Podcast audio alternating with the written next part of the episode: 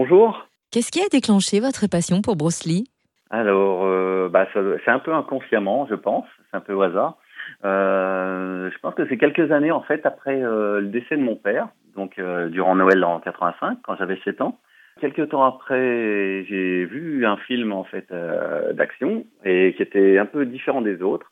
Et j'ai vu en fait un homme, c'est vrai qu'avec un charisme assez incroyable d'ailleurs. Je pense là que ça m'a un peu tilté. Donc euh, j'ai décidé par la suite d'en apprendre un peu plus à son sujet. Et alors, combien de pièces de collection vous possédez et, et surtout lesquelles vous avez présentées à cette exposition?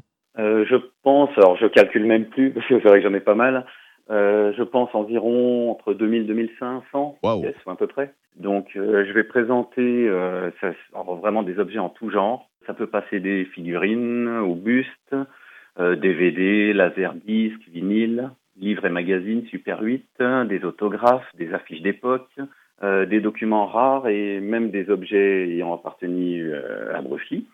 Sans oublier une statue grandeur nature de Bruce Lee dont les gens vont pouvoir venir euh, faire des photos à côté. Voilà. Et il paraît même que vous créez certaines pièces. Oui, je fais quelques dioramas. Donc, c'est des scènes reproduisant des, des scènes miniatures pour aller avec les figurines, des scènes de films. Je fais de la peinture, donc je fais des toiles. Enfin, je fais plein de petites choses, des décors euh, aussi grandeur nature de films pour aller avec les statues, grandeur nature, etc.